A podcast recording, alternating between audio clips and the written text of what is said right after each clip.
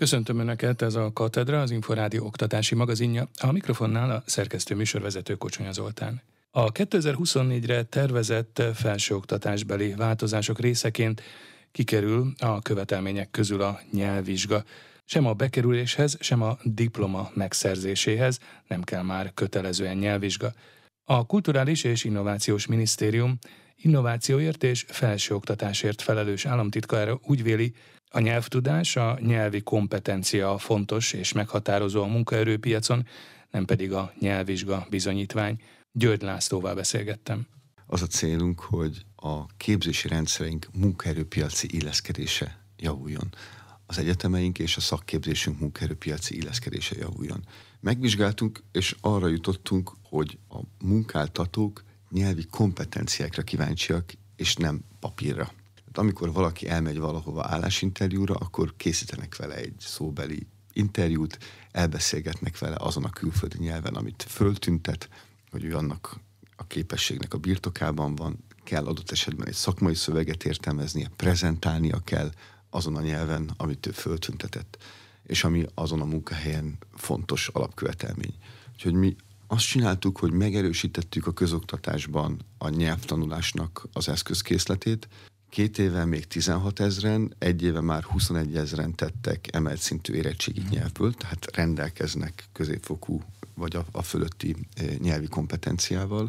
Igen, bocsássa meg, hogy szavába vak, de ugye ez azért érdekes, mert hogyha már ezt a bemeneti e, szintet vizsgáljuk, hogy ugye ha én jól emlékszem, akkor 2015-ben volt egy felsőoktatási törvénymódosítás, ami úgy szólt, hogy majd 2020-tól kötelező lesz egy nyelvvizsga a felsőoktatási tanulmányok megkezdéséhez, tehát már a bemeneti szinthez szükséges egy középfokú nyelvvizsga.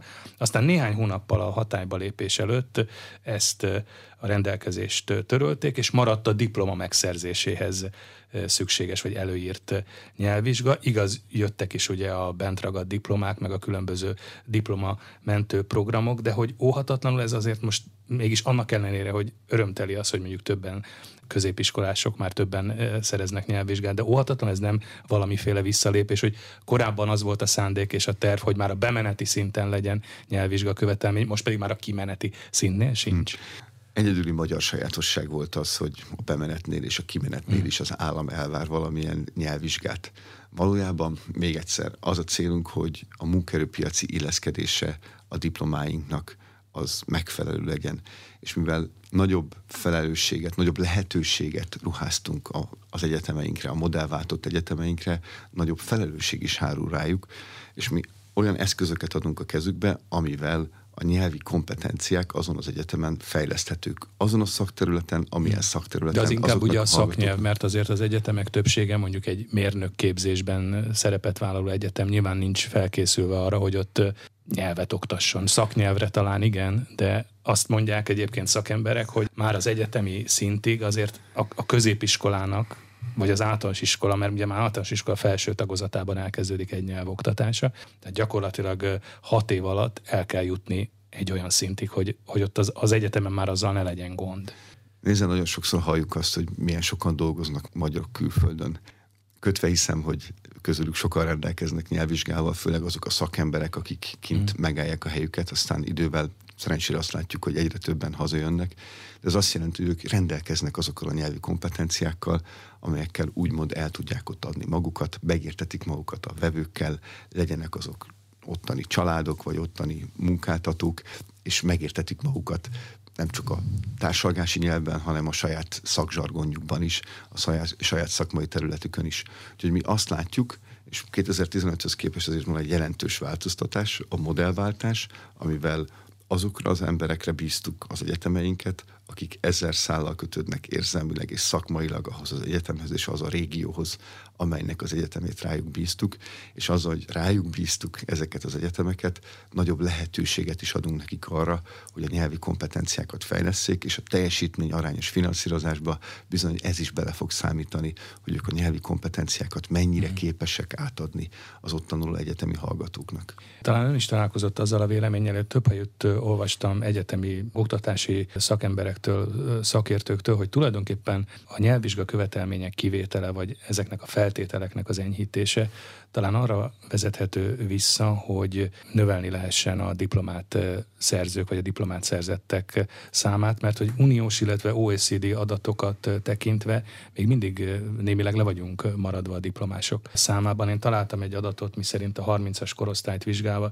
az Európai Unióban ez a diplomás arány olyan 40% 41% körül van, Magyarországon azért ez 10% kal kevesebb a 30-as korosztály esetében. Tehát most ez törekvés vagy szándék egyébként, hogy egyre többen szerezzenek diplomát?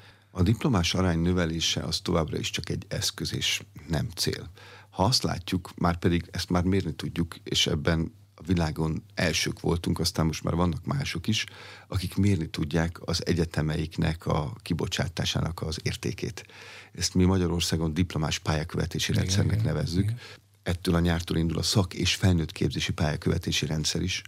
Ami azt jelenti, hogy adatalapon tudjuk azt megmondani, hogy egy adott egyetem, adott szakán végző hallgató milyen gyorsan helyezkedik el a munkaerőpiacon, a végzettségének megfelelő munkakörben helyezkedik el, hol helyezkedik el a régióban, és hogy mennyit keres, és mennyit keres 3, 4, 5, 7 év múlva.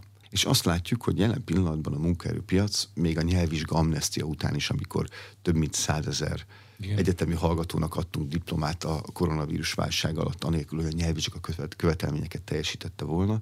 A munkaerőpiac ezeket a munkavállalókat, diplomásokat felszívta. Vagyis ez azt jelenti, hogy a nyelvi kompetenciáikat megfelelőnek találta. Tehát van egy uh-huh. kísérletünk, ami jól működött, és a diplomás pályakövetési rendszerből pedig azt látjuk, hogy egy versenyképes diplomával másfél-kétszer annyit lehet keresni, mint egy középfokú végzettséggel. És ezeket az információkat a leendő egyetemisták rendelkezésére bocsátjuk, és ők ez alapján el tudják dönteni, hogy hova érdemes menniük tanulni, milyen szakmát érdemes De tanulni. ez ugye az, azt is jelenti, ami hát nyilván törvényszerű és egyértelmű, hogy diploma és diploma között is azért különbség van, sőt elég nagy különbség is lehet, és ezt az értékítéletet egyértelműen a munkaerőpiac adja meg, és a munkaerőpiac mondja ki. Így van, és talán ez a legjobb, hogyha a munkaerőpiac mondja ki, és a munkaerőpiac adja meg. A Magyar Rektori Konferencia az egyetemek megkérdezése után őszre alakítja ki álláspontját a felsőoktatási nyelvvizsga kötelezettség eltörlésének kormányzati tervéről, mondta a szervezet alelnöke. Fábián Attila, a Soproni Egyetem rektora szerint kétségtelen tény, hogy sok diploma ragad bent a nyelvvizsga kötelezettség miatt, olyan szakmákban is, amelyekben nagy szükség lenne munkaerőre. Herceg Zsolt interjúja. Csák János miniszter úr és Hankó Balázs helyettes államtitkár úr tájékoztatta az MLK elnökségét a várható változásokról. Ezek javaslati szinten voltak akkor, amit az MRK elnöksége, illetve az MRK egyházi tagozata is megbeszélt. Természetesen az MRK és a magyar egyetemek nyitottak arra, hogy egy olyan rugalmas rendszer jöjjön létre, aminek a segítségével a hallgatói létszám növekedése lett az egyik cél, illetve a másik, hogy a minőségi javulás is bekövetkezzék az egyetemi oktatásban. A magyar egyetemek mind előbbre kerülhessenek a felsőoktatásban oktatási rangsorokban. Természetesen ezek már világranglisták. A rektori konferencia tehát támogatja azt, hogy eltörlik a nyelvvizsga kötelezettséget? A rektori konferencia jelen pillanatban még nem alakított végleges álláspontot. A többletpontok rendszeréről az MRK bizottságai már beszéltek. Minden egyetem megkapja a lehetőséget magától értetődően, hogy javaslatot tegyen. Olyan bizottsági munka kezdődött el, amelyben minden képzési terület lehetőséget kap arra, hogy megfogalmazza a saját javaslatait, és az is nyilvánvaló, hogy ha a minisztérium javaslatot tesz a nyelvvizsga kötelezettségnek az eltörlésére, akkor azt az MRK bizottságai, illetve maga az MRK elnöksége is meg fogja vitatni.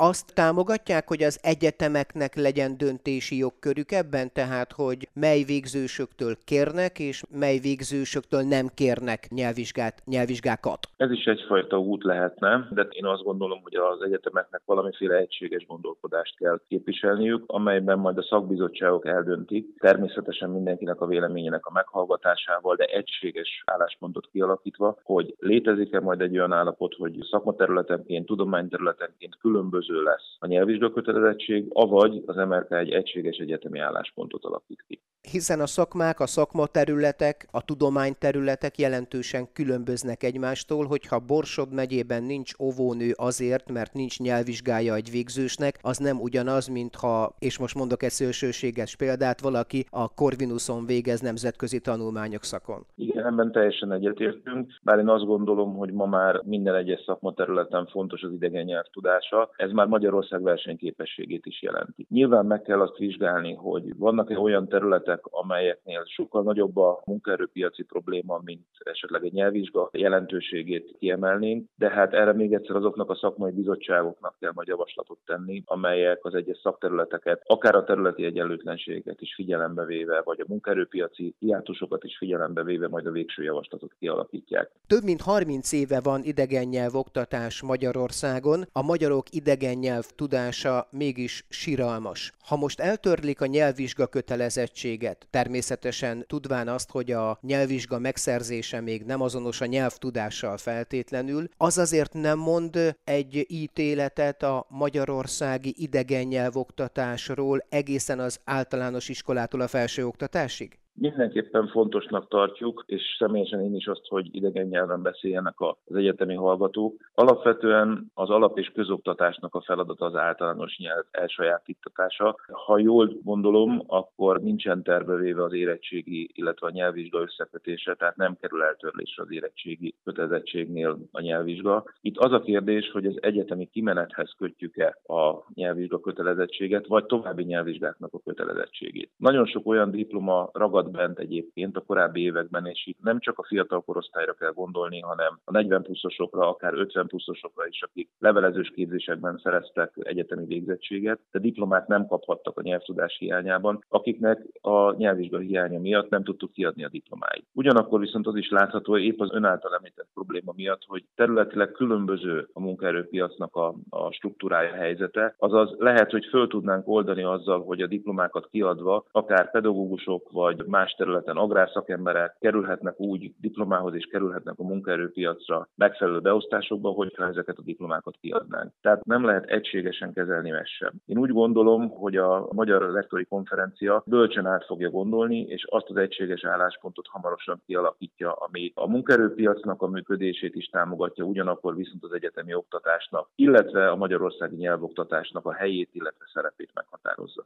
Úgy általánosságban azzal egyet tud érteni, hogy egy középfokú nyelvvizsgának nem kimeneteli, hanem bemeneteli követelménynek kellene lennie a 21. században a felsőoktatásban. Tehát, hogyha az állam megadja a lehetőséget mindenkinek, hogy 6 éves korától 18 éves koráig tanuljon meg egy idegen nyelvet, akkor az tanulja meg, de akkor kapjon olyan színvonalú oktatást is, hogy képes legyen letenni egy középfokú nyelvvizsgát, vagy ne várjuk el az egyetemekről, hogy ezt képes legyen bepótolni négy év alatt, azt, amit nem sikerült a hallgató 6 éves korától 18 éves koráig? Én azt gondolom, hogy az egyetemeken már inkább a szaknyelvoktatásnak van a helye, tehát hogyha valaki közgazdász lesz, akkor a közgazdasági szaknyelvet kell az egyetemen elsajátítania, hogyha agrárszakember lesz, akkor az agráriumban használt szaknyelvi ismeretekkel kell bővíteni a korábbi tudását. Kétségkívül igaz, hogy az alap- és középoktatásban van a helye, hogy korábban is már említettem a nyelvi képzésnek, az alapfokú nyelvi képzésnek, ami hát egy középfokú nyelvvizsgáig vezethet el. És hát azt is tudjuk, hogy a gyerekek sokkal sokkal fogékonyabbak az alap- és középoktatásban a többlettudás megszerzésére, a nyelvi ismereteknek a megszerzésére, és kevésbé jellemző az, hogy már az egyetem időszakban tanulnak meg első nyelvet valamelyik egyetemünkön. Itt már inkább elmélyítik a nyelvtudásukat, illetve második, sok esetben harmadik nyelvnek a megtanulására kapnak kedvet, illetve sajátítják el. A Nyelvtudásért Egyesület elnöke szerint ez idáig abban társadalmi konszenzus volt, hogy legalább a felsőfokú tanulmányok végén a hallgatók egy idegen nyelvet beszéljenek és rendelkezzenek nyelvvizsga bizonyítványjal. Kalapos Mihály kérdezte Razgonyi Zoltánt. Kötelezettség, mint kimeneti kötelezettség volt a felsőoktatással szemben, Bemeneti követelményként nagyon fontos, hogy visszaemlékezzünk, 2015-ben módosították a felsőoktatási törvényt, ami úgy szólt, hogy a 2020-as felvételitől kezdve kötelező lesz a felvételihez egy nyelvvizsga és egy emelt szintű érettségi. A szakma, a pedagógus társadalom végigjelezte, hogy ez egy tartatatlan követelmény, hiszen ahhoz, hogy ez elérhető legyen, nagyon komoly fejlesztésre lenne szükség az idegen nyelvoktatásban, alapvetően a középiskolákban. Három hónappal a tényleges határba lépés előtt parancsoltak át, húzták meg a gyeplőt, kivették a követelmények közül a nyelvvizsgát, megmaradt a követelmények között az emelt szintű érettségi. Ennek egyértelmű hatása volt az, hogy a felsőoktatás nem omlott össze, ez történt volna akkor, hogyha a nyelvvizsga követelményt is benne tartják, kb. 40%-kal csökkent volna a felvehető hallgatók száma, de tovább erodálta a felsőoktatásba belépők létszámát. Most föltűnt, hogy hát az országnak van egy sor vállalása, ami arról szól, hogy a dolgozó felnőtt lakosság milyen arányban kell, hogy rendelkezzen felsőfokú végzettséggel. Ettől messze el vagyunk maradva,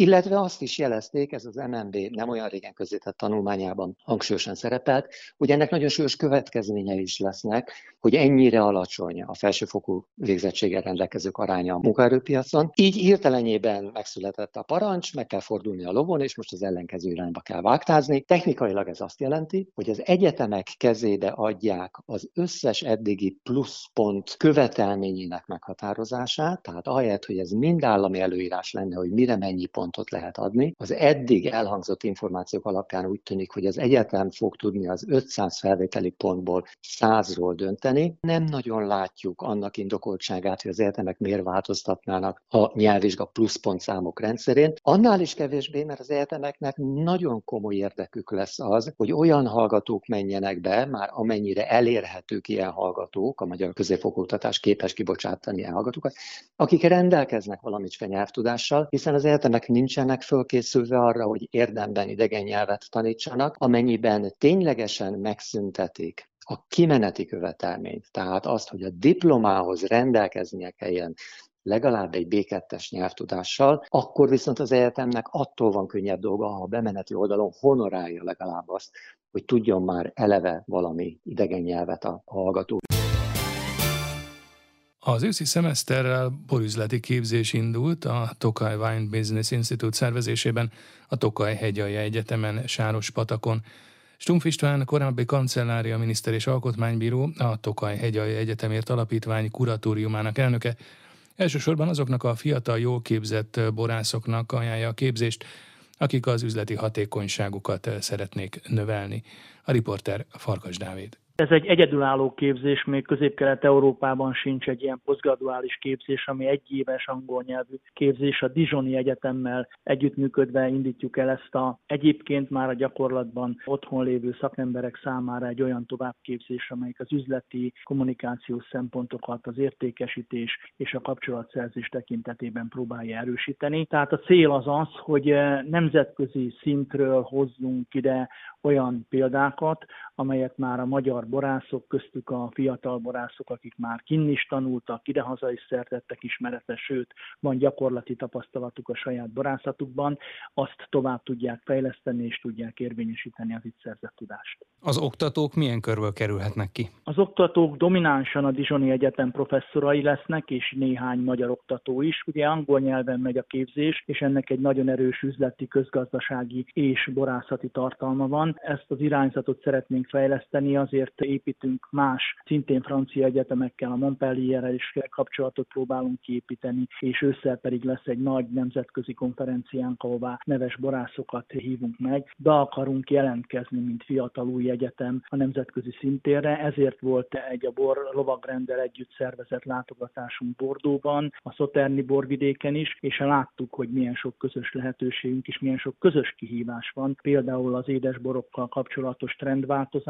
vagy a felmelegedés okán, vagy egyáltalán a drónok használata a borbizniszben és a szőlőtermesztésben. Tehát számos olyan kihívás van, amelyik nem csak egy borvidéket, nem csak a magyar borvidékeket érinti, hanem más borvidékeket is. Ebből a szempontból talán még jobb helyzetben van Tokaj, mert északon van, és ennyire a felmelegedés csak néhány területet érint dominánsan, tehát erre is meg kell találni a válaszokat. Mekkora az érdeklődés a képzés iránt? Az érdeklődés az nagy volt, ugye jelentős a díj, ezért ösztöndíjakat is próbálunk felajánlani, főleg a magyar résztvevőknek. Kiknek lehet testhez álló ez a képzés? Milyen erényekkel, milyen képességekkel, vagy milyen alaphozzáállással érdemes rendelkezni? Szerintem azoknak lehet testhez álló, akik már szereztek külföldön tapasztalatot, hosszabb, rövidebb részképzésben részt vettek Franciaországtól kezdve Ausztrián át, Németországon keresztül különböző iskolákban, és ennek a tudásnak a továbbfejlesztésére alkalmas. Tehát szerintem olyan elsősorban fiatal borászok, akik már jól képzettek, de pont azok az ismeretek hiányoznak, amelyik a bormarketinggel, az üzleti szempontokkal kapcsolatban az ő hatékonyságukat növelik meg. Az érdeklődés is ebben a körben viszonylag nagyobb. Milyen távlatai lehetnek ennek a képzésnek mondjuk 5 év alatt, vagy 10 év alatt? Az, hogy kinevelődik egy olyan generáció, akik ezen az iskolán iskolázódtak, és nevet teremtenek maguknak, mert idehaza is sikeresek, sőt a külföldi kapcsolatteremtésben és a magyar borok külföldi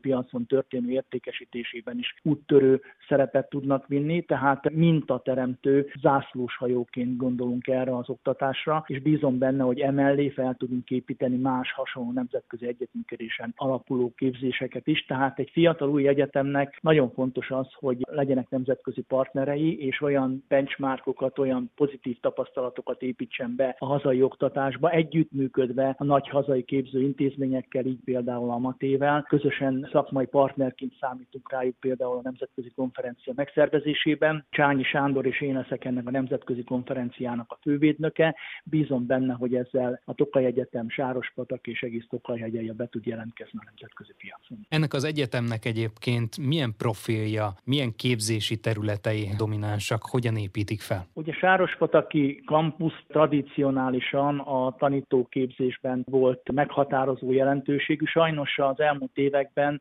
össze-vissza dobálták a kampuszt, hol a Miskolci Egyetemhez, hol pedig a Egri Egyetemhez kapcsolták, nem nagyon voltak itt semmiféle fejlesztések. Tehát szeretnénk megújítani a Comeniuszi hagyományokat, a mostani digitális kor kihívásainak megfelelő olyan tanárokat, akik egyébként ennek a nemzeti kultúrának, amit Sárospatak és Tokajhegyalja képvisel, a beépítését is el tudják végezni a tananyagokban, hiszen Sárospatakról sokszor elmondta, Petőfi is elmondta, hogy itt lakoztak a szabadság oroszlányai, és ha valaki végig sétál Sárospatak főutcának az egész nemzeti történelem meg elevenedik előtte. Tehát a, a pedagógus képzés, gyógypedagógus képzés, művelődés történeti ág az egyik, ez a Comenius intézet, a másik pedig a Lóránci intézet, amelyik a szőlészborászképzés, turizmus vendéglátás és gazdaságmenedzsment szakokra orientálódik. Bízom benne, hogy ezek jól ki fogják egyensúlyozni egymást, és miután a Tokaj hegyalja egyetem azt jelenti, hogy ez nem csak Sárospatakról szól, hanem a 27 Tokaj hegyaljai településsel együttműködve ösztöndíjrendszerrel próbáljuk ide vonzani a egyes települések legtehetségesebb hallgatóik, tehát egy közös ügyünk az egész borvidéknek a presztisét visszahozni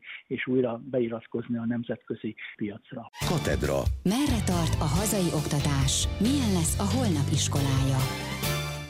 Ez volt a Katedra, az Inforádió oktatási magazinja. Megköszöni figyelmüket a szerkesztő műsorvezető Kocsonya Zoltán azzal, hogy várom Önöket egy hét múlva, ugyanebben az időpontban ugyanitt. Addig is magazinunk korábbi adásait meghallgathatják az Inforádió internetes oldalán az infostart.hu címen viszontalásra.